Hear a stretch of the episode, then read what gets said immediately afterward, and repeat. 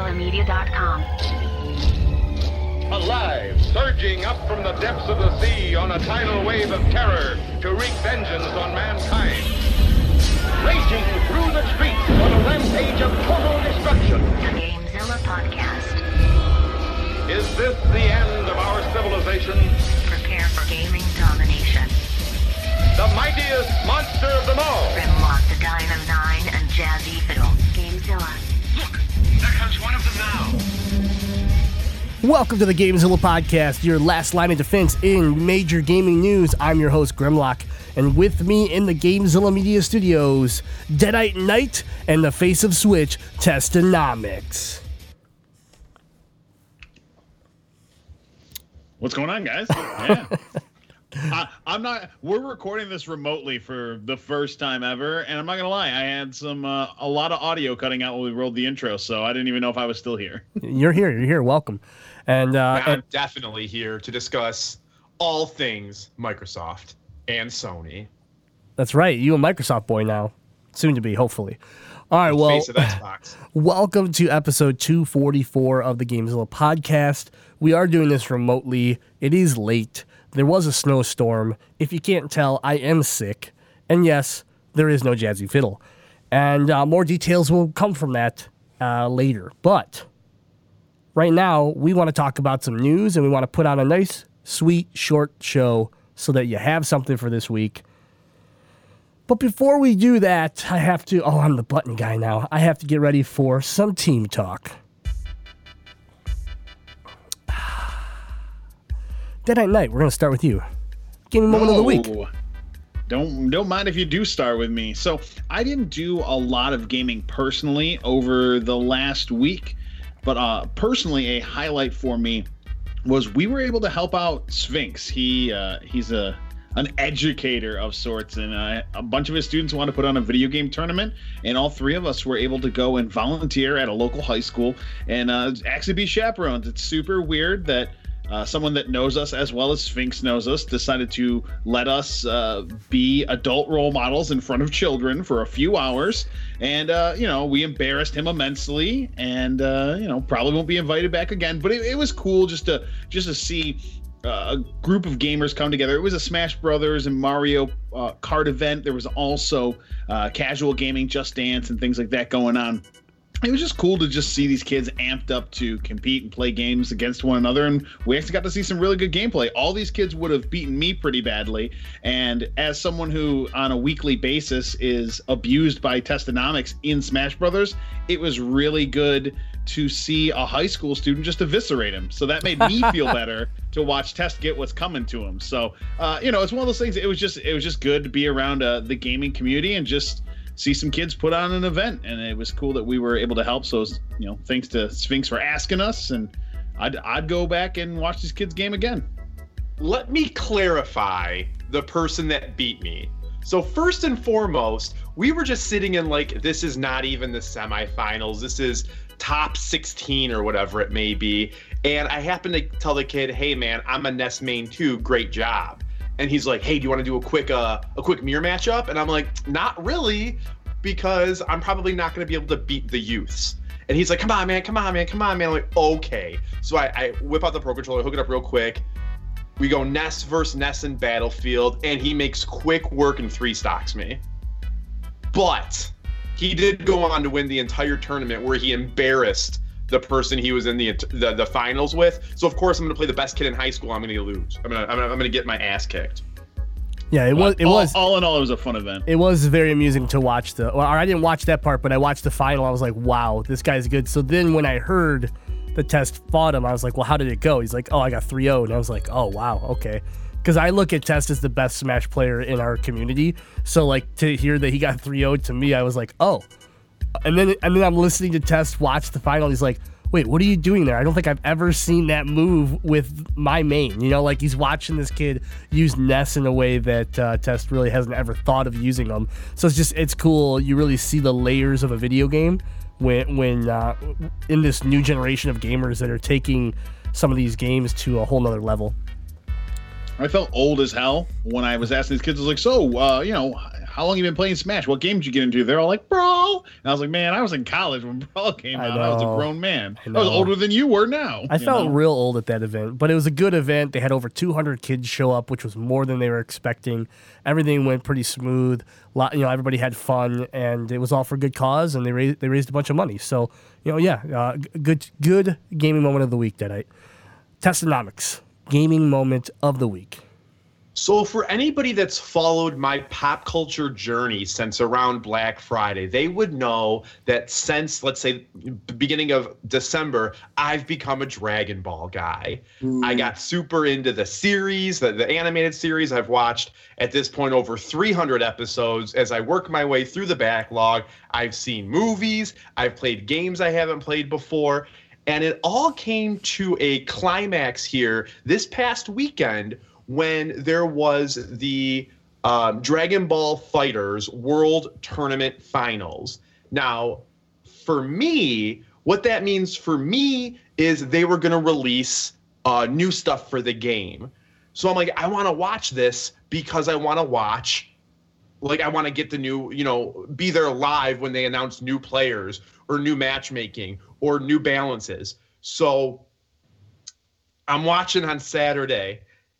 And after about like, I don't know, seven hours of watching on Saturday, I'm like, wow, watching esports, the fighting scene is so much cooler and more fun than watching Overwatch League or watching League of Legends. Whoa, like it's so fast paced. It, it's it's more fun than League of Legends. It's so much. It's faster paced. It's it's one mistake, literally three frames of a mistake will cost you a series. Like it's wild. And um, so I ended up watching it all day Saturday, multitasking with wrestling at night. Then I watched it all day Sunday, multitasking with wrestling at night. And what I thought was I was waiting for this three minute reveal of, of new characters became over 10 hours of me watching my first fighting game tournament a- at this caliber and really really enjoying it and you know the guy who ended up winning uh, i mean the finals bracket had uh, had uh, six guys from japan and two from the united states um, the finals came down to japan versus japan and and a guy uh, the fighter by the name of kazunoko who won four out of the seven qualifiers to get there uh, end up taking home the gold medal, uh, very well deserved. And I can't say that like when Mortal Kombat kicks back up, I'm not a huge Mortal Kombat fan, but I can see myself getting invested into the fighting scene because of just the sheer level of competition that uh, the FGC, because I'm an FGC guy now, the FGC offers. So, are we sending Testonomics to Evo next year or this year? I mean, I've I've been pushing it on my stream that I'm like trying to play through the storyline of DB Fighters so I can like learn more about the game and get good so I can go to Evo Nice. and just body Sonic Fox. you, you you go to Evo at that point. You can do DB fighters. You can do Smash. You you just enter in and, and you take you take the Gamezilla podcast to new heights. That's me. All right, my gaming moment of the week is uh, it's, it's a little interesting, okay? Because I think I got I got a lot of heat in the Discord uh, this past week because of it. But I'm going back, you know, I'm getting back from PAX South where I saw some uh, Ace Combat Seven, and I and I really for some reason for some reason I had been like interested in this game, even though I have not played a lot of just flight simulator games in the past. And then I get to work my first day back, and Invalid is there, and he's like, "Man, I stayed up till four in the morning playing Ace Combat Seven. The VR is insane." And I was like, "Yeah, man, it looks really cool." You know, I saw it at PAX, and so I had been looking at VR headsets, uh, PlayStation VR headsets, before PAX, and I was holding off to buy one in, in case I found something cool at PAX that I wasn't going to buy VR. I didn't really buy a whole lot at PAX, and so I came back and like, well, you know, let's see if there's any sales. There's none. And then this, my first ever Facebook Marketplace purchase comes along, and this deal just gets thrown in front of me that I cannot say no to. So I went out and bought a, I bought Ace Combat 7 and a flight stick, I'll say on Monday, okay? And then on Tuesday, I drove to Brighton and bought a PlayStation VR one day after playing non VR Ace Combat and going, oh man, I really want to see what this is like in VR. So I am the proud owner of a Gen 2 PSVR, which I will say the updates that have been done to the headset are very nice. And um, I have given the PlayStation VR a ton of hate. I've given the VR scene a lot of hate. And I will I will stand my ground and say VR is still very niche and there's not a ton of content that is full-fledged video game content for VR exclusively. But I will tell you that the experience of Ace Combat 7 in VR made me almost I liked it more than I liked the regular game in non-VR. And the problem is is that you only get 3 missions in the VR mode. So I'm hoping they add more because I went back to the regular story mode. I'm like, I God, I kind of want to just go back and play VR more. And I even streamed it to uh, my gaming, my Facebook gaming page, where I was had the VR headset on, looking like an idiot, just swinging my head around as I'm looking out the cockpit of this of this jet, trying to track my enemies. But it was really cool because it really gave you that sense of being in the airplane. And that's the thing where I've always talked about VR having that advantage is that if you have a video game like Rigs, which was like a mech sport game, or Ace Combat where you're inside of an airplane, or Drive Club inside of a car, the VR aspect can really give you a whole nother layer of realism in the video game. And there's so many games that are like VR, but it's like a platformer and you're just kind of staring at it. And yes, you can move your head around and look at different parts of the map, and that's I guess cool, but it it's not the same as when you're flying in an F 18 and you just look back at your wing and you're like, yeah, I still have missiles. You know, like it's cool that you can do that where if a jet flies by you and you want to track it with your head, you know, and then start to start to actually turn, you can do that. And so I had a really good time with it. Um, the VR hasn't been used since then. Um, because other things uh, came out over the weekend that, that took my attention, and we'll talk about that later. But I will say, for the price point, I'm very happy that I'm back in the VR world. Uh, for PlayStation, I will be trying things like Borderlands. Um, I want to try Beat Saber. I want to try Tetris Effects. So there are uh, Moss is another one I want to try. So there are VR games out there that I want to give it a try, so I can come back, I think, and give you guys an update on where I think VR is. Is it is it still as bad as I thought? Has it gotten better, or is it about the same? So I'll in a couple weeks here, I should have a better uh, a better view on things. Have you seen the video of the guy who plays Darth Maul playing Beat Saber? Oh, um, Ray, Ray, Park. Ray Park. Ray Park. Yeah. I have not. No. Google it. It's it's pretty cool because you know he's you know he's got all those tricks. He does all those you know the the the you know I guess the like bow staff manipulation right when he's Maul. Um, super super cool to watch. Just while you're getting the itch for Beat Saber, that'll make it worse. Cool. All right. Yeah. No, I've um I've watched some videos of just people playing it, and it looks like a blast. So I will check Yeah, that he out. kills it too. He does incredible as you'd expect. Good. Good. All right. Well, that's what uh, we were playing. We want to know what you're playing by joining. Oh, sorry. I'm. I'm. My bad. Did I have something to say? No, you, you finish up your thought, and then I have a thought to share Okay. after your next thought. I got it. I got it. Um, so yeah, we want to know what you're gaming, and you can do that by joining the Discord. So just go to GameZillaMedia.com and right on the homepage, click that Discord button, join the Discord, talk with gamers from around the world every day for free. So something that we forgot to mention at the top of the show that we normally do is this podcast is brought to you by our supporters on Patreon. Patreon.com slash Gamezilla Media is a place to go to become a patron and contribute to the success and growth of Gamezilla Media with four unique levels of access starting at $1 per month. You can become a patron today and receive special things like early access to this podcast and other Gamezilla Media podcasts, as well as the exclusive Dungeon of Doom wrestling podcast that Test and I record. We did a couple uh, in January because you know we have just what another day or two left. All of our patreon content that was posted in january is free and available to the public. So you can even hop back and see that that stuff and listen to those shows. They're going to remain free because we post them during the month of january. So it's a nice way to sample and see what you can receive by becoming a patron. But that is available to you through your fin- financial contribution, patreon.com slash gamezilla media. And thank you so much to all of our patrons. I'm searching the web for the latest gaming news. Searching GameZillaMedia.com. Downloading headline. Alexander, what about this monster story of yours? Download complete.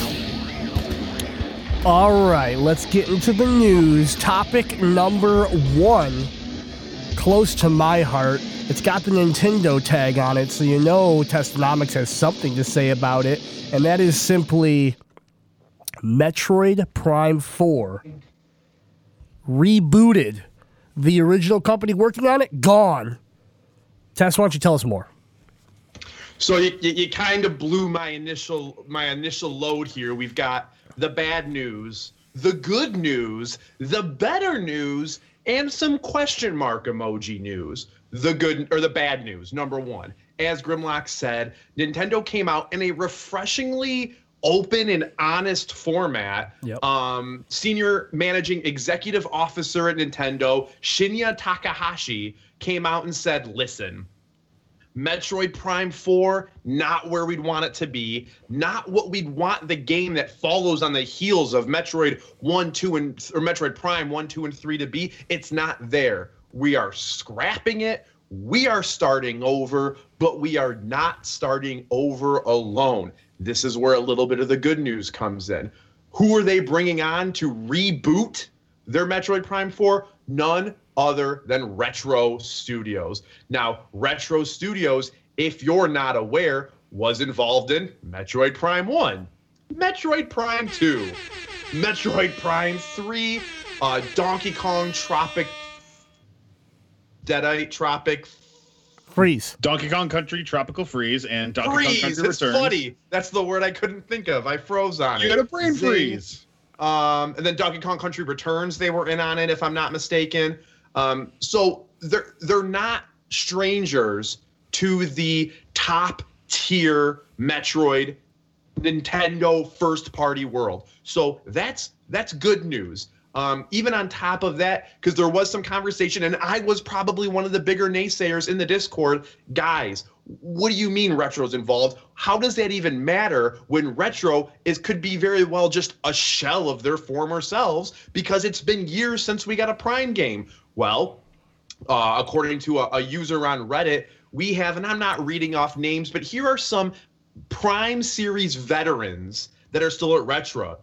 How about the president, game director, creative director, audio director, lead programmer, art and art, art and animation director, artists, effect artists, animators, environment designers? All of these people have been in retro since the creation of Prime, Prime 2, or Prime 3. So we have a senior staff. I'm sure there's a lot of young, young blood, young guns, young bucks, if you would, that are in the studio that are gonna, you know, shoot that that current gen adrenaline right into the right into the vein of Metroid. But we have a great staff, a great core staff to take us into the next Metroid game. So that's the better news. What about the question mark emoji news? It came out, Game Informer senior editor Imran Khan came out and let the world know that the Metroid Prime trilogy for Nintendo Switch is done and it's been done. Like it's been long done, was the exact quote. Why we don't have an announcement of this yet? Super unclear. You know, did they want to time it closer to the launch of Prime 4 so that you could, you know, get a little bit of that taste in your mouth for Metroid Prime before they dropped the mother load on us? Maybe. But what feels like a better constellation prize? Constellation prize? Not one about stars. How about a consolation prize? What's a better consolation prize to not getting Metroid Prime 4 this year than, oh, we're sorry, but here's the trilogy for Nintendo Switch to tide you over? So I've talked enough. I'm not even the biggest Metroid fan of the room. I'm not the second. Well, I'm the biggest Metroid fan in, uh, fan in the room because I'm solo in the Nintendo Lounge right now, but I'm not the biggest Metroid fan on this podcast today, nor am I the second biggest. I didn't even play Prime 2 or 3, so I'm stoked that this is pretty much confirmed to be coming out. Grimlock, Deadite, how do you feel about all this? I mean, I think uh, so. This news hit, and everybody started tagging me in the Discord, or you know, uh, adding me on social media, and thinking I was going to have this meltdown. And I, my response, I think, shocked a lot of people. Where I was kind of thankful. I was kind of just like, okay, I'm I'm good with this. And I even had uh, I even had um, one of our one of our fans and, and a good friend, um, the brick and mortar or uh, Fox McCloud server as we like to call him. Um, he, he he almost like didn't know how to react to me taking it in a positive a positive note. And I get where people are upset and I get where he's upset.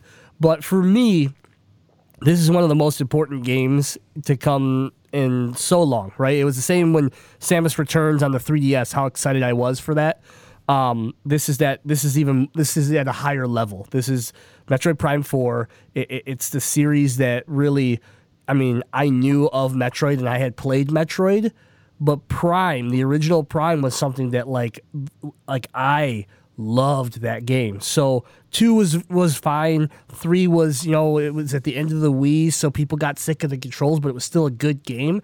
And um, so here we are moving in that next one, and I didn't like the the I don't know, the lack of information around who was going to be making this game. And then they were like, well, Bandai Namco and this and that. I'm like, okay, but that's just to me, that's not who makes makes the Prime series. And it instantly started making me think of 343 Studios and, and the lack of success they've had with Halo or or some other other franchises that, you know, have shifted hands and just never really been what they originally were. And so when this announcement got made, like like Tess said, it was so different than what a lot of developers or publishers do nowadays where they're like hey this game was not we didn't like it. This was you wouldn't have liked it. We we we basically threw it away and we brought the people back that that we should have had day 1 and so for me the way they handled it the and, and the announcement of them bringing retro into it I'm okay waiting. Now, when you mix in the rumors now that the trilogy, Prime trilogy, is done, and we haven't had any announcement about it, that needs to happen soon. In my, you know, my opinion is that this is your hold. This is your hold me over now. You have that padding. Throw this out this year, and people like me, I, I won't, I won't blink twice. I'll be be pleasantly happy to play through the first three primes and then worry about prime four in a couple years or whatever whatever it may be and that's the scary part about it is that we don't know like i know they said they're restarting starting over from the beginning but that doesn't mean like yes maybe it's all new story maybe there's a lot of things going on, but it does not mean like assets, you know, art assets and things like that that were created for this game are not going to be repurposed because Samus is Samus and Samus's ship, you know, like, so to me, as long as it's not like something way off where they tried to change who uh, Samus was and, and, add, and add in a bunch of weird characters that have never existed before, um, I feel like a lot of the art assets they might be able to reuse and save time on that development side. We won't know until Nintendo wants to talk more about it, but I'm gonna slide over Deadite. Let, let's get his input on it. There's there's no doubt that for me this is a positive because I, I you've heard me say it before, so it's not new information. I would much rather a studio delay or restart making a game to make it right a delay has never broken my heart. I've never got upset because I don't want to pay $60 and have a pile of garbage on my hands. So if Nintendo, you know, hit the brakes hard on this, that means it wasn't turning out the way they wanted it because I think now more than ever, the Metroid Prime series has a great opportunity to be one of the games that sold towards a hardcore audience. Because that was one of the things with the GameCube. When Metroid Prime came out it was like hey look we have a shooter too. It was completely different. Everything on the market it was you know this adventure puzzle based shooter but it was still a standout game on the GameCube. You know, you you could say that you know the the corruption on the Wii, you know, sort of lost its way with the motion controls, but this allows Metroid as a series to regain its spot as being Nintendo's marquee shooter. And so if if it comes out and it's fun and it's in the if you can get sucked into it, if it's engrossing, if if you just feel captivated by the world, then that's all that's all I want. That's all I need because that's what the original Metroid Prime was able to do so well. So it could be something like that. It could be the world design. It could be mechanics. There could be so many things that's that was wrong with this game that caused Nintendo to scrap it. And I strongly believe that Retro is the right people to continue to make what we like. Yeah, and I know like uh, you know there was issues where uh, Reggie came out and said things recently about how Metroid Prime Four was was very far along and stuff like and and maybe it was, but you know people are taking that people were taking those uh, statements and being like, oh wow, we're gonna be I don't know six years out from this game now. And it's like, right, but do you want uh, Metroid Federation Forces 2 or do you want the next installment of the Prime series? And and to me it's like I don't want anything that's a huge disappointment like Other M or something. And I and I personally I could play Other M and I and I had them I had my my things I liked about that game. But again, I don't want something like that after waiting 12 years or whatever it's been uh, since Corruption came out in like, what, 2007. So I don't want to wait that long to, to, to be given a disappointment if those were my options. You get a disappointment now, or you wait, even if it is seven years, and you get a real Prime 4 that, that is honorable and actually is respectable within the series. So I don't want to wait seven years. I don't think we're going to. I don't think it's a full development cycle that we're talking here. It is going to be a Switch game, in my opinion, and it's going to be three, four years tops. You know, another game that everyone was upset that got delayed multiple times uh, was Breath of the Wild, and everyone would tell you it was worth the wait now. So I think you know we could be looking at a similar thing with Metroid Prime 4. When it comes out, no one will be upset that we waited for it because it's going to be great. Absolutely. All right. Moving on to the next topic here. Topic number two PUBG starts testing free version to better take on Fortnite. Now, this is uh, coming from Thailand. It's, uh, it's they're calling it PUBG Lite. It'll be just tested in Thailand at the time uh, for now, but it is going to be a free to play version of the popular battle royale shooter that you know kind of took off uh, before Fortnite really was on the scene. And now that Fortnite is kind of taken over, PUBG has quietly become that that just battle royale that is, is second, third, fourth place, wherever you want to put it, depending on your, your preference. PUBG though thinks they can change their their business model here and go free to play, and that they'll actually compete. I think the reason why I brought this up is it's too little, too late, and I think PUBG has bigger problems than the fact that you have to pay for their game versus free to play. And I know that's a big that's a big entry door. You know, like if I can just download an app and play it versus having to pay 30 bucks, yes, there's a difference there. But it's different when even if you made it free to play and your game is still buggy and your game still has all these problems, then you know where where does the free version really help you other than yeah, you get people in and then they did, they're disappointed and then they go back to Fortnite anyways or they go wh- wherever it is they want to go. So I don't know like everybody has is playing with this free to play concept I mean, we've seen it with MMOs, we've seen it obviously with the battle royale scene, and we and we have it all over mobile games. But for this to be a move for them now, after you uh, played this whole, you know, uh, Xbox exclusive, and people paid thirty bucks to get it to get the game, and and and so now you're starting to play this like free version. It, it's interesting because Fortnite's just free, right? Fortnite Battle Royale is just free. There's no there's no free version, so whatever PUBG Lite is starts to worry me because you're going to get part of the game and then they're going to microtransaction the hell out of you and and realistically that's that's not a Fortnite competitor because once again I can go into the Fortnite for the f- cost of free and I get the game. The only thing I need to buy is is if I want the battle pass or if I want, you know, uh, skins and and pickaxes and stuff like that. So I don't again, I think this is kind of silly. If you want to bring your game free to play, you should just bring PUBG free to play, not PUBG Lite. You got anything on this Deadite?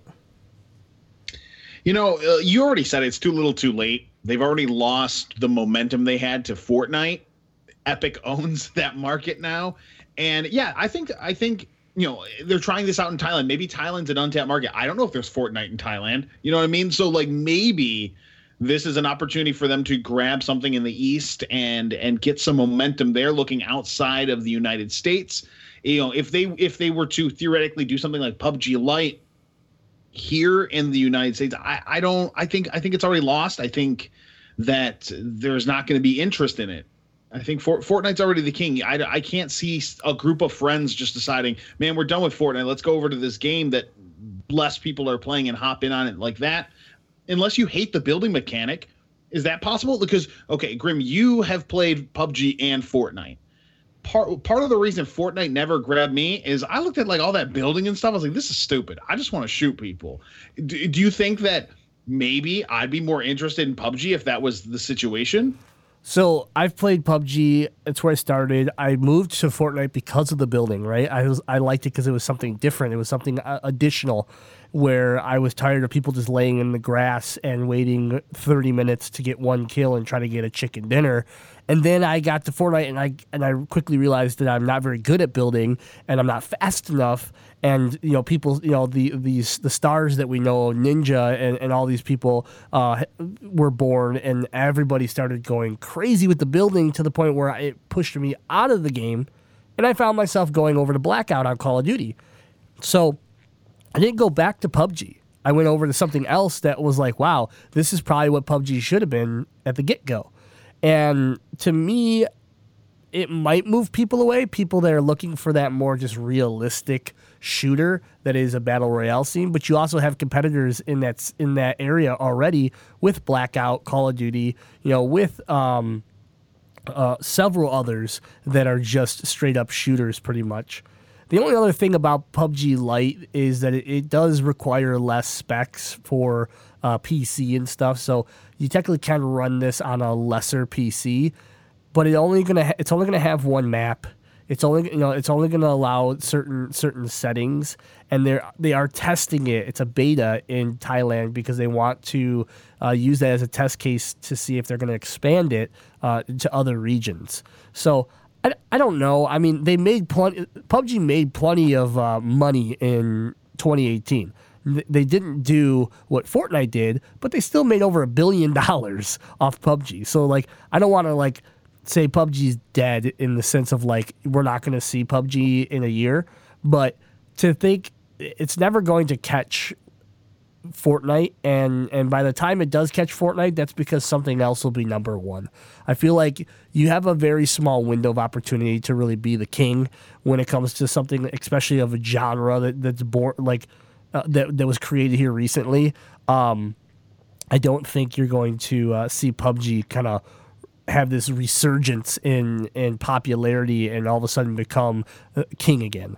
But I think it's not a bad idea for them to try. I just don't like the idea of the PUBG Lite versus the standard PUBG. Like th- this is where you're starting to dilute your your brand and confuse people with your brand where again things like Fortnite I can just download it and if it's on my mobile phone if it's on my Switch or if it's on my Xbox and PC it's the same thing right? And and now if I have a battle pass, it's across all of them. So Epic has done it right, and because of it, they they they took those three extra steps ahead of everybody, and no one's gonna catch them when it comes to that because they're so streamlined and it's so clean and it's so easy to just pick up my phone and then sit that down and go over to my computer and my progression is the same. PUBG doesn't just can't you can't compete with that right now. So I don't know. We'll see how it goes. I just I, I don't like it, and it's like like we all said already, too little, too late. All right. Our Patreon news topic of the week. So every week we post out on patreon.com slash gamezilla a voting option for you where we put two news topics up and you vote on which one we're going to talk about every week during the month of uh, January, which this is pretty much it, guys, it was free. So everybody got to vote on it. Uh, moving forward, it will be a Patreon perk. So feel free to stop through, look at everything that happened in January, and see all these cool things and realize why it's a great time to become a patron of the Gamezilla Media. But this week, our winner is EA. Well, I don't want to call him a winner. The news topic that was picked is EA has reportedly canceled its story driven Star Wars game. and I'm gonna cough real quick. but this is uh this is bad news. Test, give me a few words on this.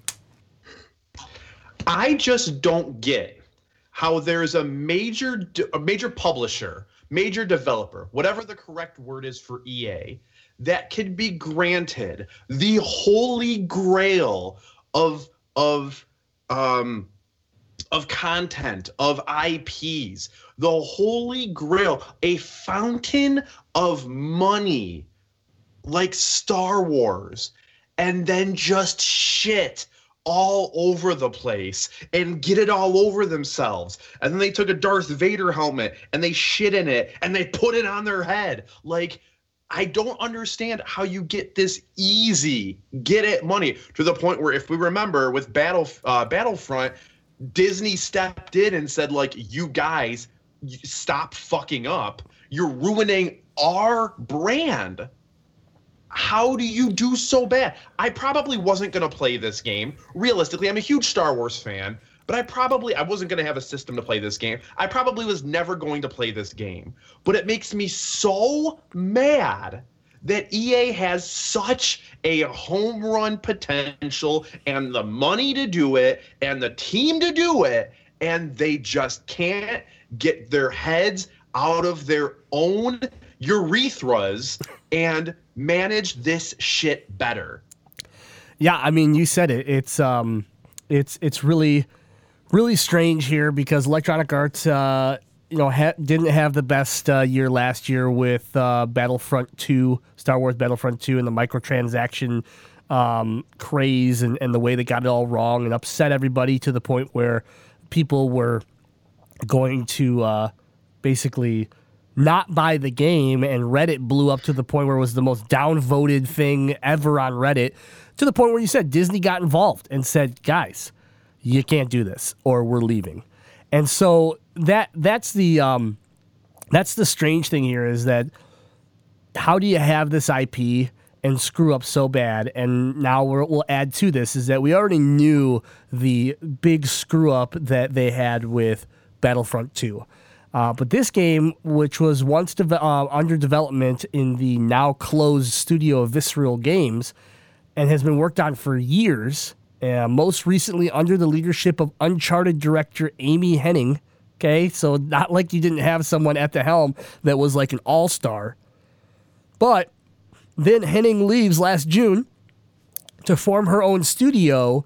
And that was kind of the first sign of like, oh God, what's going on with this game? This was supposed to be an open world, story driven Star Wars game. I mean, people were starting to think of Knights of the Old Republic and think, you know, stuff that had been done that were that was really good within the Star Wars, you know, canon or, or just realm. And you know, so everyone was very excited, and now it's gone. It's officially canceled. Um, EA's not really talking too much about it, but there's been speculation about uh, other Star Wars pro- uh, projects and and the the w- what the health of it is. So we still are um, expecting the Star Wars Jedi Fallen Order, which is in development by Respawn, uh, a developer that did Titanfall. Okay, so that very well could just be a shooter with a Star Wars skin on it that you know we won't know till we see more from Respawn. But that's it. Like that's the only thing that they got working on. How do you how? I mean, if you're Disney at this point, this this this is the way I look at it. EA gets a lot gets shit out all the time they're you know they're the Comcast of game publishers, blah blah blah, whatever. I, I'm not even thinking of EA at this point. They've already shot themselves in the foot enough times. I, I've watched it on YouTube too many times. I'm desensitized. But Disney, this is your IP. You have a game division, okay? You you have your own game division at Disney, and you have given exclusive rights to Star Wars to Electronic Arts. When is it that you will open your eyes and be like, "Oh, you know what? We're gonna take this franchise back. We're going to give it to somebody else that can actually make a video game. It's not even the fact of like that you've made bad video games, it's that you can't even get it out. Like you can't even produce the game without canceling it or having some catastrophe where day 1 of launch you have to change the game before people rage quit and never buy your game and it's dead on arrival. And so I don't know that it'll happen because yes, there is a project with Respawn right now, and yes, I, I don't know the exact details of the agreement that was signed by Electronic Arts and Disney, but it seems to me like if Disney wanted to pull this back, they could, and I really think it's time. I really think they should because Electronic Arts has not shown them at all that they can do something good for your Star Wars video game franchise. And th- that's basically it. I mean, I, I don't know what else to say other than Disney needs to pull their head out of their ass and make a move. And I don't know what that move is. I don't know if it's move it to internal and, and actually do it yourselves, or or if it's go find you know uh, a third party company that you that you want to work on your game, um, like an Insomniac or something like that who just did Spider Man. Um, you know, but but there are plenty of options out there for you, and you know this is uh, it's it's time to at least look into your options and maybe maybe make a move. Anything else? Yeah, I saw a graphic that showed over, let's say, like an eight year period previous to the Disney acquisition. We saw the release of like six different Star Wars games that people enjoyed playing. Would you look at these games and go, this is a masterpiece? This is a pinnacle of video gaming? No. But did you see like six video games? Like, man, I remember playing that. That was pretty fun. Where in the same time period, we've only received the two Battlefront games. That's so in the you know in the same six year period or eight year period or whatever it is, we have two Battlefront games to show for it, and that kind of sucks. It'd be nice to see that diversity of titles because we're talking about the old school Battlefront uh, games, which are obviously much different than the current ones. We were we would see things like like the Knights of old, the Old Republic games. We would see things like. Um, Man, what was the what was the one where you were Star Killer? What was that one called? Uh, Force Force Unleashed. Force Awakens. Yeah, which was you know a cool you know the cool physics engine, a, a fun story. Like I like that game a lot. You guys hated it. I loved that. no, game. no, I liked it, but it's Force Force Unleashed, not Force, Force. Awakens. Ah, Force. Yeah, Force Awakens was the movie. yeah, yeah. Force Unleashed was the game. But yeah, okay. I, know, I really so- liked that game. I, that that game was great. I was hoping they'd make that character more of the canon. And they they axed him out. Yeah. That guy even was in Soul Cal, one of the Soul Calibur He games. was. He was. Uh, so so yeah, I would rather have a large handful of fun, but maybe just better than mediocre games than the two disappointing games we've had while they're trying to strive for masterpieces. I it it's definitely disappointing and yeah, why? Like, why are these games getting canceled? Why why are things like this happening? Is it bad management? Is it not putting the appropriate people in charge? Are we seeing similar enough things to you know, like Nintendo just had you know, we just talked about how they had to bring Prime back and give it back to Retro Studios for for them to make. Is it like a similar thing where these properties are being mismanaged on a developmental level? And I don't know. Yeah, I feel like this is the opposite of uh, of Metroid Prime Four, right? Is that we're not getting really any answers from EA as to why this decision was made.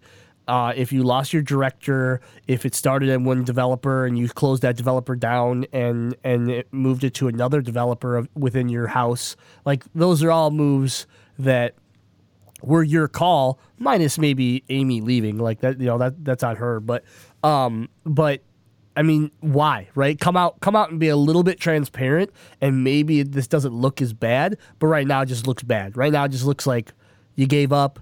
It, you know, and it's hard to me to understand how you worked on it for years, and and just trash it when it was supposed to be something. You know, you had talked so highly about it. And I, I'm not saying like there's been plenty of games that we've watched development for years and then they died, right? They never like that's it's not abnormal in the gaming industry to put years into a project and it never see the light of day. But when it's a Star Wars game and when it's it's been toted around your your uh, company and and all these conventions and talked so highly about, and you put in these Hollywood level directors and people working on it, there's some flags, there's some question marks, and unfortunately, we have no answers. So, anyways, Electronic Arts disappointing their fans once again for what, however many fans they actually still have. I feel like people that buy EA games, like myself, I'll buy like a BioWare game because I like BioWare. I don't ever buy a game because the word EA's on it.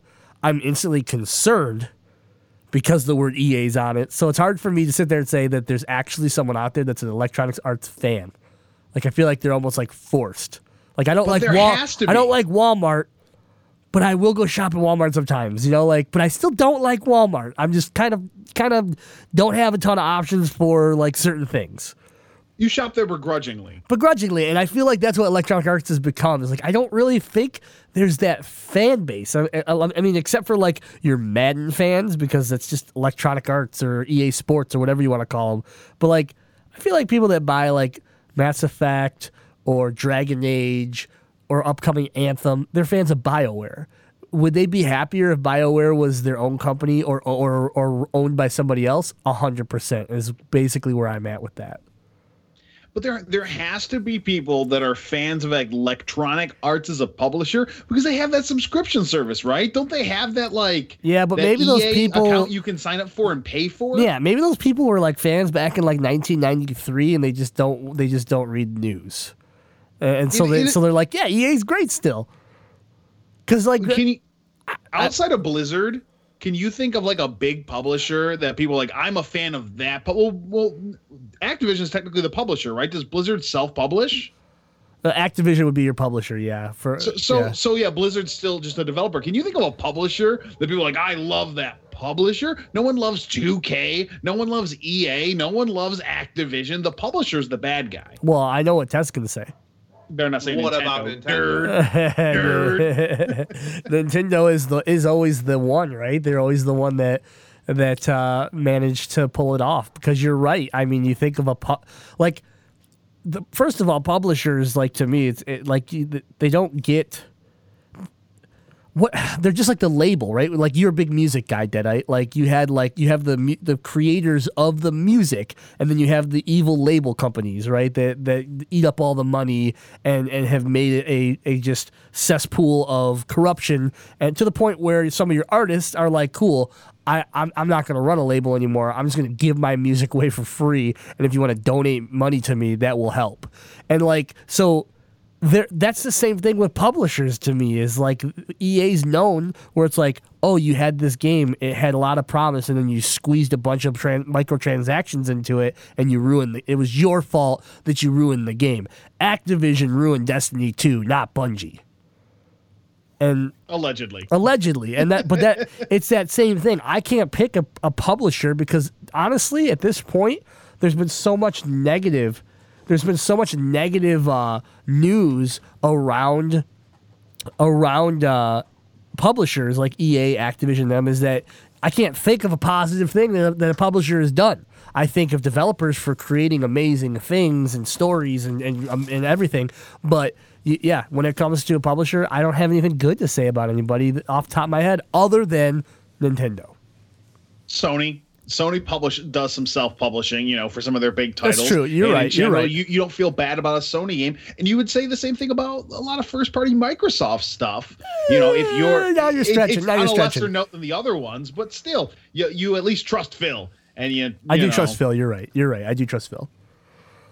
I, I love my boy Phil. All right. Well, let's slide it out. Let's slide out of the Patreon topic and into our last topic, which is still EA related, and it does involve BioWare. And that is last weekend we had the Anthem VIP demo hit, and that was the big, uh, you know, the big thing over the weekend that tore me away from my VR headset. And I, I spent the whole weekend really diving into this because it is a highly anticipated game for me and it's getting a lot of hate because of the EA tag on it.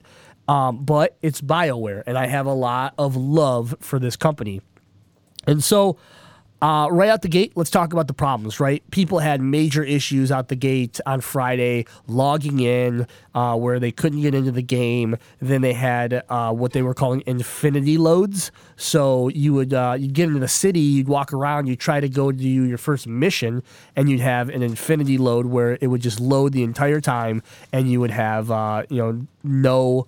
Um, it would never get to the game. It would just lock up, and you were screwed.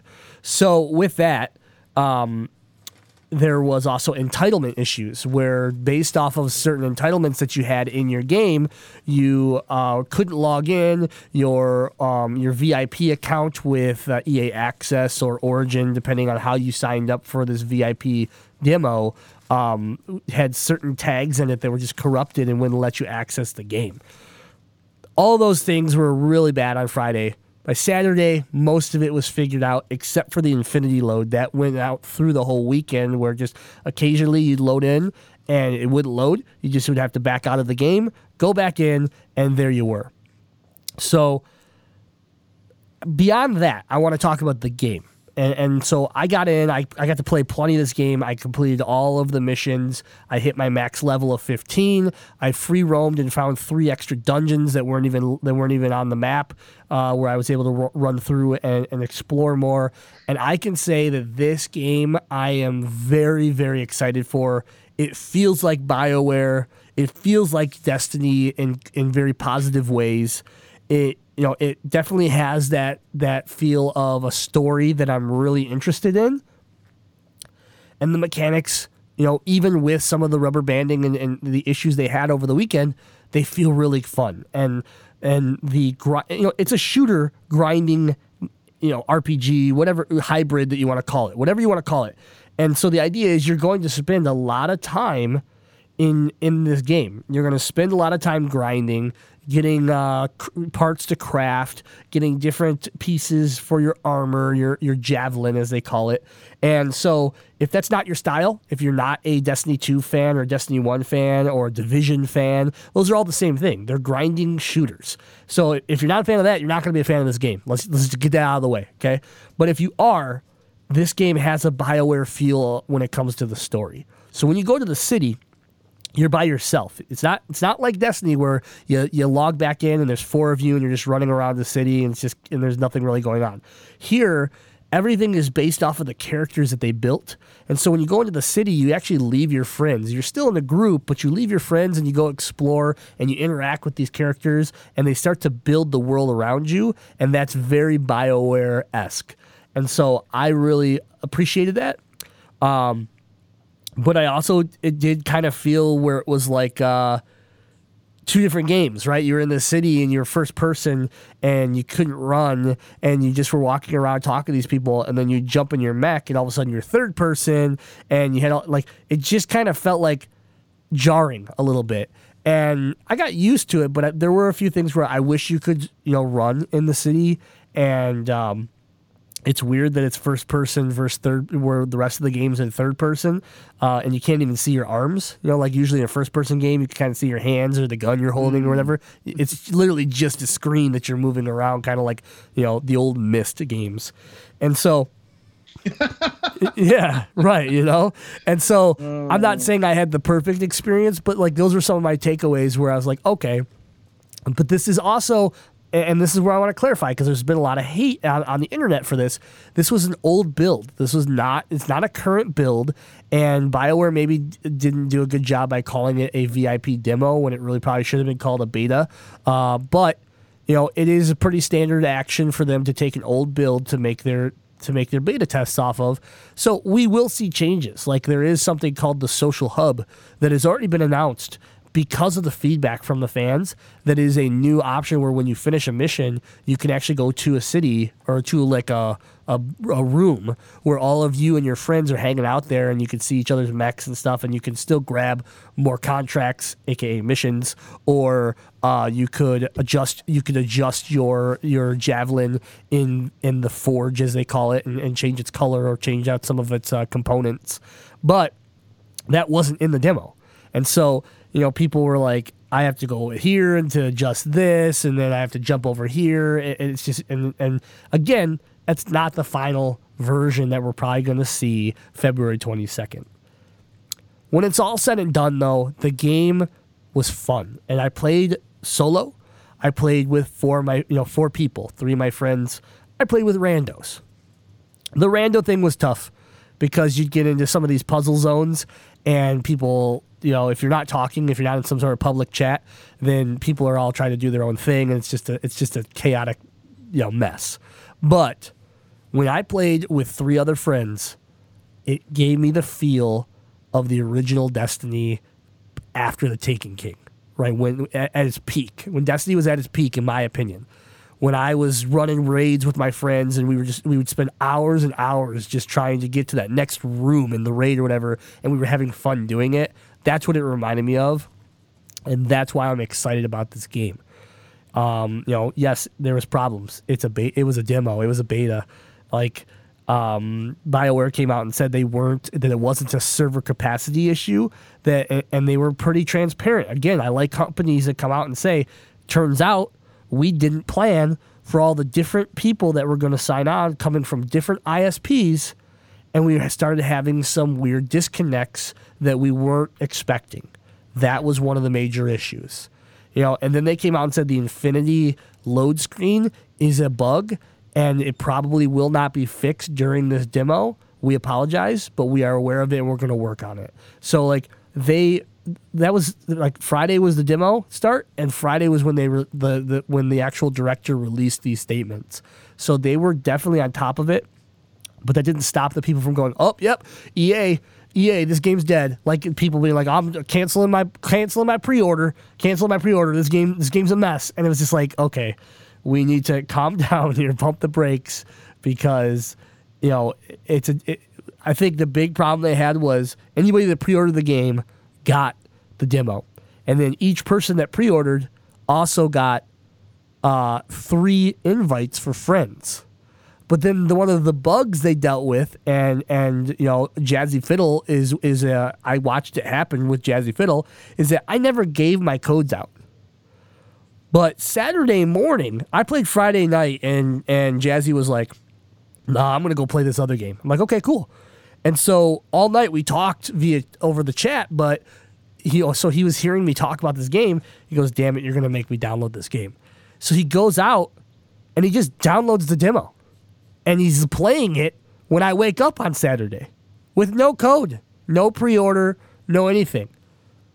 And this is the pro- this was the problem is that they were complain they were like we weren't prepared for the player spike as they called it, the players spike in in in when the demo launched. And I think part of it is if when they go back and they look at it, I think a bunch of people got access to this demo that probably didn't have the credentials to actually play the demo.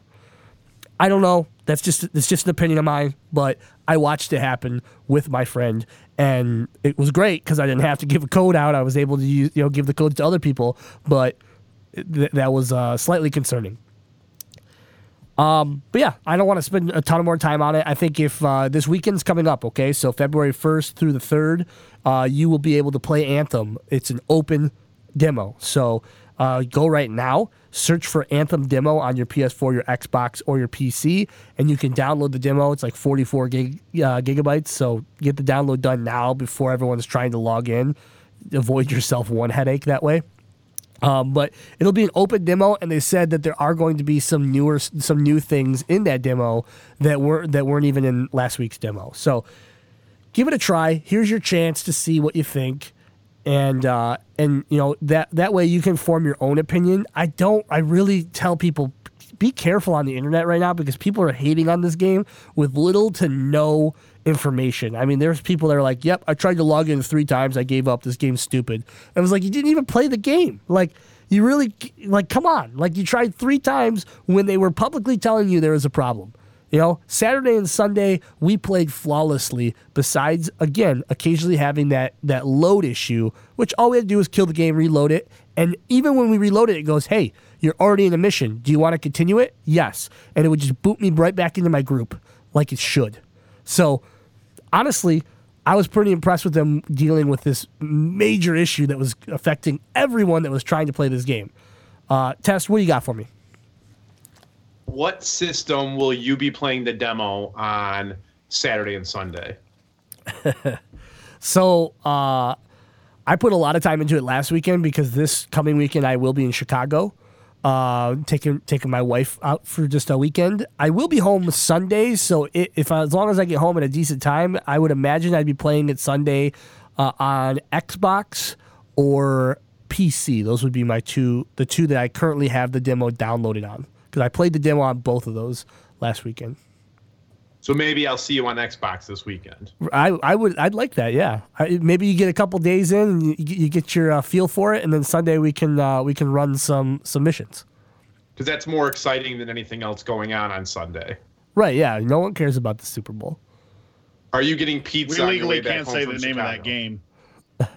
uh a hundred am I getting pizza that's a good question I got to see what my options are there because I'm taking the train so it's not like hey train can you stop at St Joseph for me I'm gonna let you know that you can get about 15 minutes away from the beach at a stop. I'm just putting that out yeah there. yeah okay all right great uh, did I you got any uh, anything you want to put in on, on this uh, topic I know you didn't get a chance to play the demo but I know you've Yeah, been got, following the game Questions. I got questions for you. So, so grim. One of the things that caused Destiny to sort of fizzle out with me is I, I I was able to play the one player campaign. I didn't think it was anything that special. It just felt like a lot more of the same. But then, you know, I, I was left behind when it was time to play multiplayer. Everyone was 40 levels ahead of me, and I I, I, I never got to hang. From when you said you played it by yourself, was it still a fun thing to do by yourself? Because my concern is like I'm to get in this dungeon, not have any friends because I'm playing when no one else is on, and then just get stuck and frustrated with the game. So the big thing about, um, and, and we still kind of have more to see if it's true or not, but the big thing that Bioware has come out and said is that this game can be played solo, and you can enjoy it like you would enjoy another any other Bioware game solo. Um, I will say that I played it solo and had fun, and but but when I did get to run it with four people, we each had a different javelin, and we were comboing, and, and that was a cool thing. It was like you know, uh, Jazzy would come in, freeze a character, I'd run in and do my melee attacks, and I would I would get combo extra damage because we were comboing moves together, and I thought, Mom, this is really neat. It kind of you know reminded me of like uh, Ultimate Alliance in a way where you could you could have certain characters that would that would work together better, and so um, I I personally liked it better in the multiplayer form with friends. I hated it with randos, but uh, the solo was still playable. I still went through missions completely on my own, and and found enjoyment out of it because the little bit of the story that they gave us was far superior to anything I've ever gotten out of Destiny.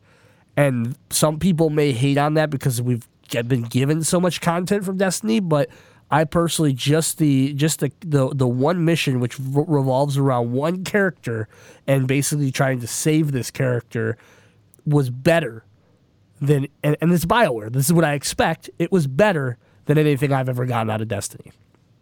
So Cool. yeah, I think when you actually get the main story arc and you start to meet these characters and you start to get these sub these sideline uh, missions from them, I think solo player could be very fun because you're just going to be going out and working on that, not necessarily worrying about the uh, open world aspect of it. You, I think you that's the cool thing is you can make it linear, or you can enjoy the open world aspect of it.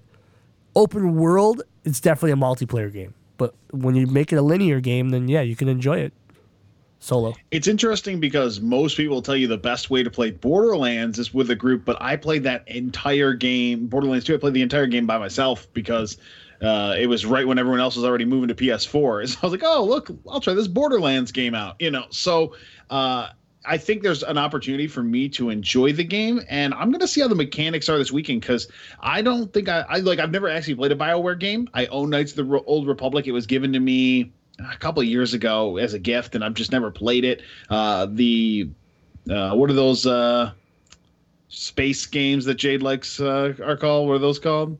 Space games.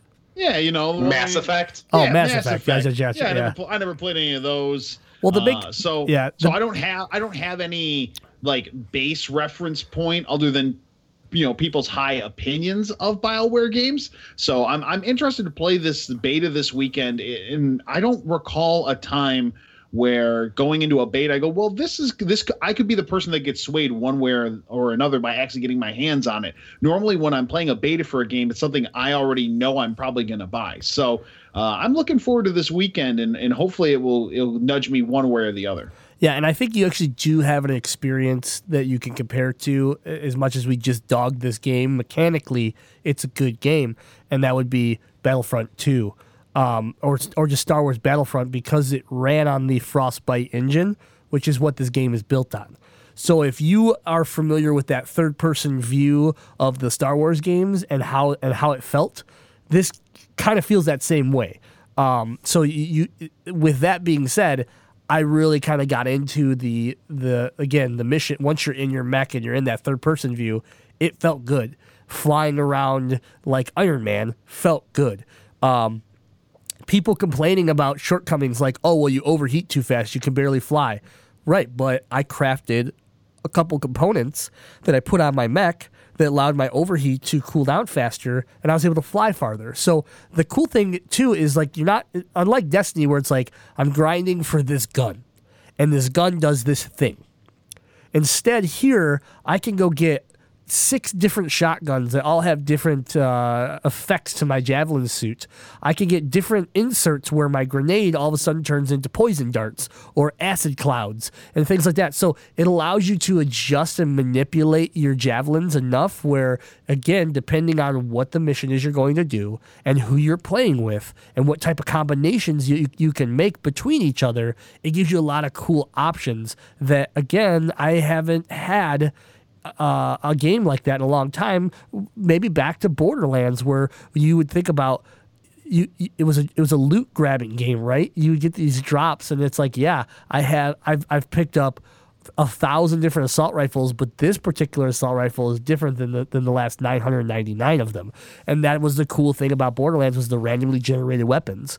Um, it, it, it definitely has that customization feel uh, of a game like that. Or back again when you look at Destiny One, when you had the random rolls, you know, yeah, you'd collect ten of the same gun because each gun would act a little bit different, and that's why I think it feels really good. It gets addicting where you're like, ooh, I want to go out and try to try to get some of these parts so I could create this component because if I add this component to my javelin suit, it's gonna do A, B, and C, and then I'm gonna go into the boss and be able to do a ton of damage or slow the boss or freeze the boss or light him on fire or whatever it is. And so I had a lot of fun with it. I think this is gonna be a game that um, that I when you play it this weekend, I think uh, you might actually end up really liking it.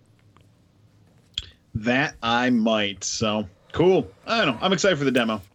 All right, once again, the demo is this weekend, February 1st through the 3rd. It is an open demo, so you can download, you just have to search for uh, Anthem Demo, and you can download the 44 gig file. Get ready because that way, February 1st, you can just launch it and log in. And, uh, you know, keep an eye out for people like Deadite Night, Deadite the Night yeah, Deadite Night. There we go. Uh, Grimlock of the Dino, and uh, we'll be playing on the uh, PS4 for Deadite, the Xbox or PC for myself, and uh, you know maybe maybe maybe Testonomics will be ready to go by then. We'll see. We'll see how quick he, he pulls the trigger on an Xbox. So, uh, anyways, that's been the news. For these topics and much more, you want to visit GameZillaMedia.com where we have our blog, we have our YouTube channel, we have all sorts of content going on on the website where you can get your gaming news, gaming entertainment, or just, you know, waste some time and, and watch stupid people doing stupid things all on the website. Ah. Um, I, let's see here. I'm, I'm the button guy. I keep forgetting here, so I need to get ready for this. The FBI has just sent a letter to Gamezilla. informing them that they have discovered new emails. Downloading emails from GameZillaMedia.com. Download complete. Now the big question comes in Was Deadite ready for emails? I'm going to go with no.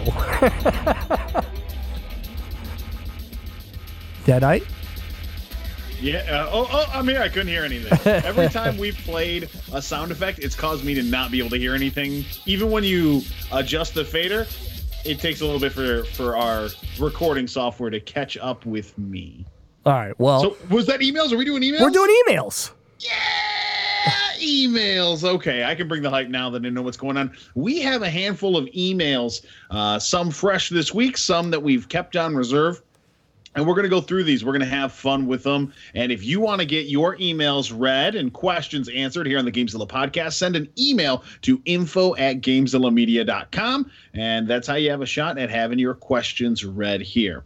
All right, first is our boy Ecto from the Movie Blast podcast. Grim, what was your favorite part of the weekend? Playing Anthem with Ecto or playing Sea of Thieves with Ecto? Oh, that's a tough one. I, I, um, they're both really good. I would probably say Sea of Thieves because Ecto um, wanted to complain a bunch about about Anthem and, basically was was uh, was a crybaby when it came to Anthem. I'm just kidding. He had problems with Anthem, and uh, so. But Sea of Thieves was a lot of fun this weekend. We we got back into it, and I didn't get to talk about it today, but we haven't played Sea of Thieves in so long that there's so much new stuff that they've added to that game that we were just having fun spending endless like all day. I think I think uh, it was Ecto, myself, Jazzy. We streamed it all night uh, or all day, and uh, had a had a ton of fun. Got attacked by a megalodon. You'd really appreciate that, uh, Deadite. But uh, yeah, I, I, I, still I still think about buying an Xbox to play this game. Yeah, I have video of it too. That's the best part. I'm gonna I'm gonna clip it. I downloaded it that night where the megalodon attacked the boat and and I flew off the boat, so I had this perfect view of it coming back and, and attacking the other two. Anyways, it, it was a good time. I'd have to say Sea of Thieves was, was a blast because only because when we were playing with Ecto on Anthem, we, we were having some of the issues and it took away a little bit of the fun. Bonus question: Ecto also bought Mortal Kombat XL. Can Deadite teach Ecto how to play? So I think there's a little confusion. Ecto sent me Snapchats of him purchase, uh, saying he was getting Mortal Kombat, and then he said he was buying it on Xbox. But a later screenshot he sent me looked like the PlayStation Store, so I think he was just swerving me. So Ecto, if you did buy Mortal Kombat on the PlayStation, I will link up and play with you. Maybe we'll get our boy Bax in a room and we'll uh we'll all just start training and getting ready for Mortal Kombat 11 because you know Mortal Kombat's my game. There's also a postscript message test. Ecto hasn't bought Starlink yet. Your friend Ecto. I mean, that's good because I told him don't buy it physical. Wait for the digital deluxe to go on sale. He's obviously doing that. I've got no issues. All right, moving on to our next email. It's from our boy BMC. With DLC, in particular, episodic DLC becoming more popular to keep players coming back to single player games, has there been a game that has enticed you to buy the complete DLC? Assassin's Creed Odyssey has got has got me playing well after the main credits have rolled. Game on, BMC.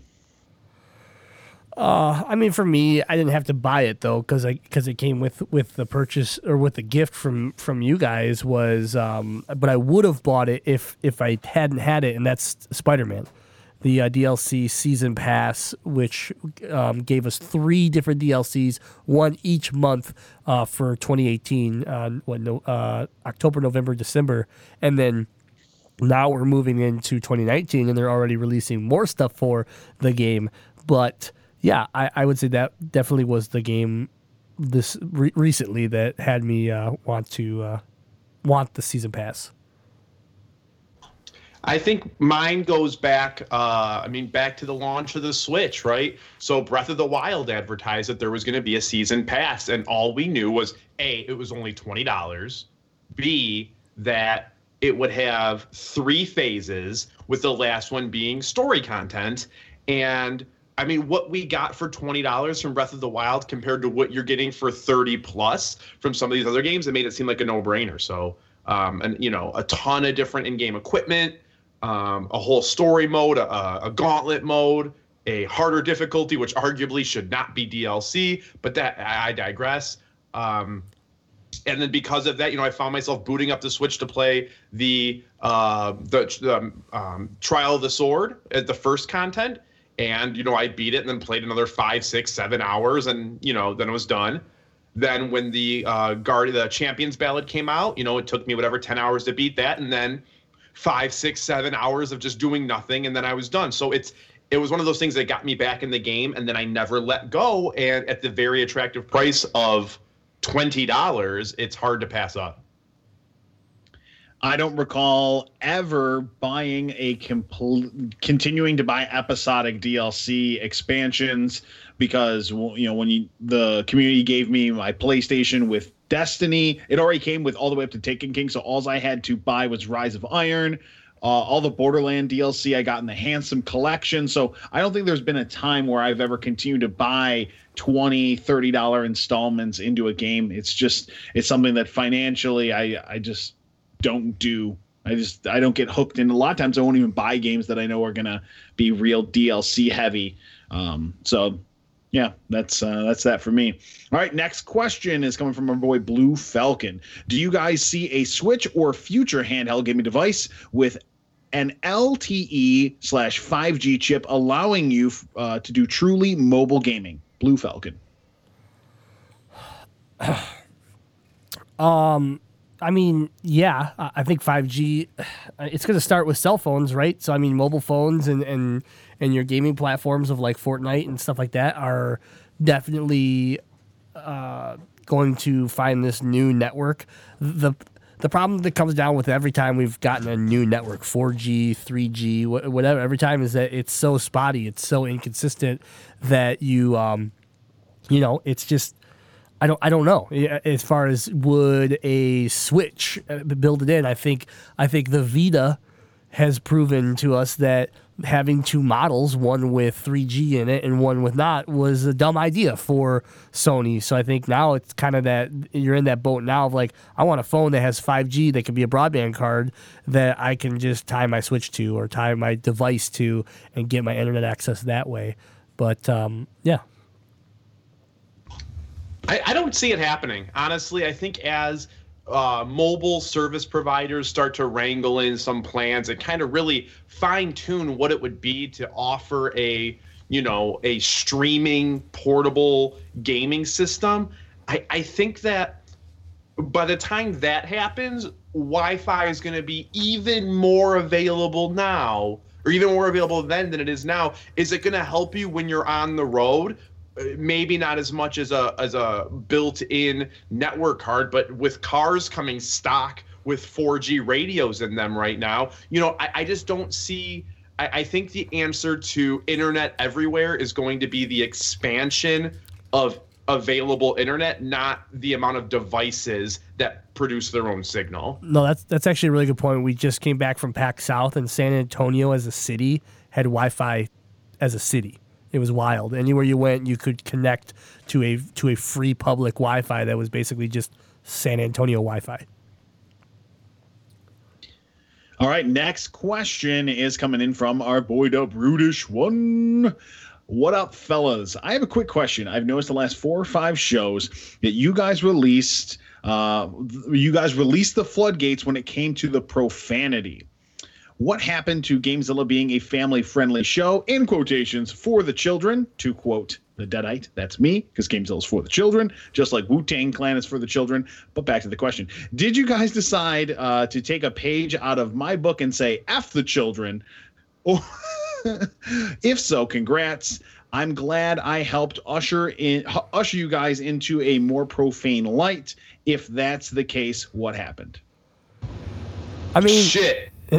yeah, I mean, basically, you, you, know, you nailed it. We, we were we were a dirty show. We were an uncensored show, and we tried to clean it up for the uh, purpose of whatever being mainstream or trying to trying to grow our exposure in different avenues. And we decided that, that wasn't uh, you know that wasn't our goal. That wasn't that wasn't really something we wanted to worry about. We wanted to be a show that expressed ourselves the way we want to express ourselves.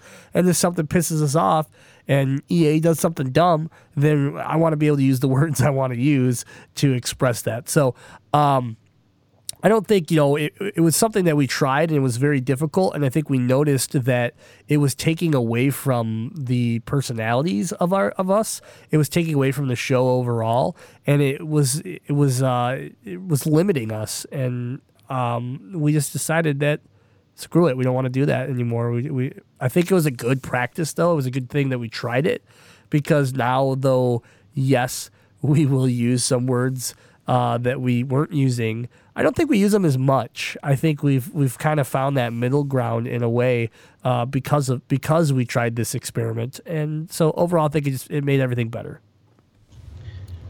I'm a strong believer that profanity can be used for effect, uh, sort of as an accent, sort of as a as a hard note to to drive home a point. You know, I, I there were times in the past that our podcast would have been a little bit more profanity ridden tirades that I, I think I think it's good that we have, like Grim said, found a little bit more of the middle ground where you don't feel like, oh, I said a swear word. I'm gonna Ethan's gonna have to go edit that. Like, you know, we're not doing that anymore. But at the same time, uh, you know, we we don't want the show to be raunchy as in the past there were times it was pretty raunchy. Yeah, exactly. I, I agree with shithead, deadite, and bitch ass Grimlock. yep, there you go. Nice. So moving on to our final question of the day, and it's from our boy Sean Flack, and he has what we like to refer to as a sci-fi AJ style of question, as it contains multiple questions. Uh, first off, any fun and exciting things we should look for from Gamezilla Media this year? Yes. Any examples that either of you feel like sharing with with Sean? Tease. Give him a, give him a little something better than a yes. Uh, I you know there's a lot uh, because of how we did with our charity event and just local local exposure. We are trying to um, expand that and do more events. Uh, obviously, there's conventions that you can get excited about as far as PAX East. Uh, We just finished PAX South, and then you know um, new seasons for for things like Noobs and Dragons and stuff like that that will have um, up. You know, we'll be we'll be upgrading the show. We'll be we'll be figuring out how we can take the production value up another level, and uh, you know, and other things that. Uh, uh, enhancements across our streaming, across our YouTube channel, and, and really just uh, bringing you more content. Yeah, I'd like to just in in the realm of streaming, maybe think of potential different ways that Gamezilla Media might bring you live content outside of uh, you know, my head in the corner with a video game in the background. Like what else could be new and exciting live interactive content um, from different members of the team. So a big TBD on that, bitch Sean Flack, but that's just an idea. Uh, I I'm currently working on getting a capture card I bought off Testa up and working because I'd like to uh, produce some sort of gaming videos in my free time. Just uh, you know, might just be me playing some of the trash games I have, and maybe putting it on our Patreon channel and uh, and doing some stuff with it. So that's just something that that I've been interested in in doing a little bit. So that's something that hopefully you'll see uh, from me in 2019. And we know the rest of the Gamezilla team has a lot of cool stuff they're working on as well. Next question. And this you can answer with a one word response, Grim. Uh, is Grim interested in doing season two of New Noobs and Dragons? Uh, yes, I am. I am. Cool. Yeah. Being that you already touched on that one. All I, right. yeah, I don't. This and one, here, I guess. I guess I'll give. I'll break into just a little bit more. Is I don't know what my role will be in season two. Um, we've talked a lot about uh, things going on with season two, so I could be a character, or I could be more behind the scenes in a production value. Um, you know, t- we'll know more soon. the next one is a test and deadite question. Who, uh, who's the WWE superstar to watch nowadays and why? Ooh, the WWE superstar nowadays to keep your eye on. I'm going to go with it's a female superstar by the name of Becky Lynch. She goes by The Man. And she has, in the last couple months, reignited the women's division in uh, WWE, which then has, I mean, just like everything else that happens big in WWE, will spiral out to other divisions as well. So Becky Lynch will be in the main event of WrestleMania. You can hear a lot about Becky Lynch, uh, specifically, if you go listen back to the most recent couple episodes of the Dungeon of Doom, because she has been featured prevalently in her matches.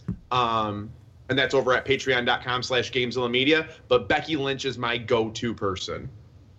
I'm going to hit you with three real quick. Uh, the first is the guy who is being cemented as the face of WWE, Seth Rollins. He's awesome at pretty much everything, super fun to watch. So if you want to get honed into wrestling, because I, I, don't know what your level of fandom is, he's a great guy to, to learn a little bit about. Uh, the next one is a newcomer to the main roster, Andrade.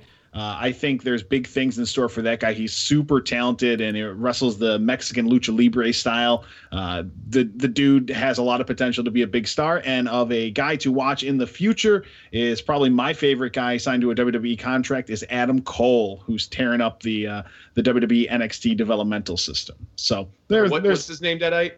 Adam Cole, baby. So that's our quick wrestling uh, spot here on the Gamezilla podcast. Thanks to Sean. And last is a video game related question What is the best new indie game on the Switch marketplace?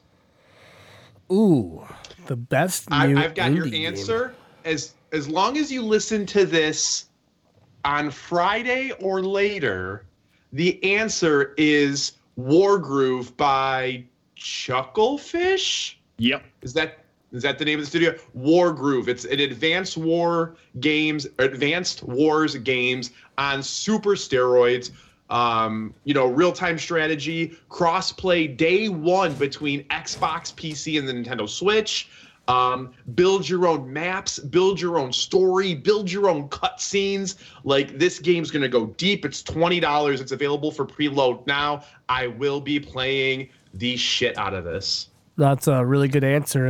I will uh, second Wargroove. And I am going to come in with oh, what was it? I was just looking at something that's getting released. I mean, I'm actually blanking, so I'm just going to default to what I'm playing right now, and that's Hollow Knight. So it's not that new. It's been out for I don't know four or five months now, but it's still a, a solid indie title. Cool. And that's uh, that's emails. So Sean, thanks for sending an email. Remi- reminder to everyone: if you want your emails answered, go ahead and send in uh, a question to info at gamezillamedia.com. We'll do our best to try and get them read here on the show. All right. Well, uh, I don't have uh, Muster Bust this week, so let's just kind of get into reminding everybody all the other great shows on this network. Deadite, do you want to tell people uh, what they what they can listen to if maybe they're not into current gaming? If you want to listen to retro gaming, the show for you is the Legend of Retro podcast, of which they will have the greatest guest they've ever had on their show this coming Thursday as I torture the team with my bad game of choice when I beat Craig WK in a game of Smash while he was blindfolded. So I subjected them to my torture. You're going to have a great time with the Legend of Retro this week. And I'm not going to tell you what the game is. I'll leave that up to them. I don't want to spoil it, but I picked a bad game for everyone to play. But they cover retro gaming. They, uh, they, you know grab one to be their main feature game of the of the week and then they also do a retro relapse where they do a quick play of something just to kind of get a flavor for it and talk about it. So it's a great trip down memory lane. That is the legend of retro podcast at gamezillamedia.com yeah and i think i talked a little bit about noobs and dragons. That is our tabletop Dungeons and Dragons adventure game that uh, you can catch every week as well on Gamezilla Media. And then we don't just cover games; we also cover all, all sorts of uh, of other pop culture. If it's movies that you're into, we have podcasts like the Movie Blast podcast and the Last Action podcast. And then, of course, our newest podcast. We're not going to talk about it, though. I'm just kidding. It's about The Simpsons Noiseland Arcade, and they're going through every single episode of The Simpsons in chronological order. So if you are a huge Simpsons fan and you want to get a unique view on the world of The Simpsons and the world around um, during The Simpsons run, then uh, you know th- this is definitely a show that you should check out. All right. Uh, we want to remind everybody this podcast has been brought to you by our supporters on Patreon. Please visit patreon.com slash Media today to see everything that we have to offer. Uh, you have a couple days left right now where perks are free, um, and you can see everything that's happened in January for and, and get an idea of what a normal patron gets every month. So, patreon.com slash Media. Become a patron today. Uh, I don't have anything else, guys. So if I get a thumbs up from you, since we're doing this recording uh, remotely, I got. Uh, yep, there we go. Then I'm just gonna simply say, thanks for joining episode 244. We'll see you next week. Remember, we are your elite free DLC for all your gaming news. And until next time, game, Game on. on. Almost in sequence there. Good job, guys. Well, see ya.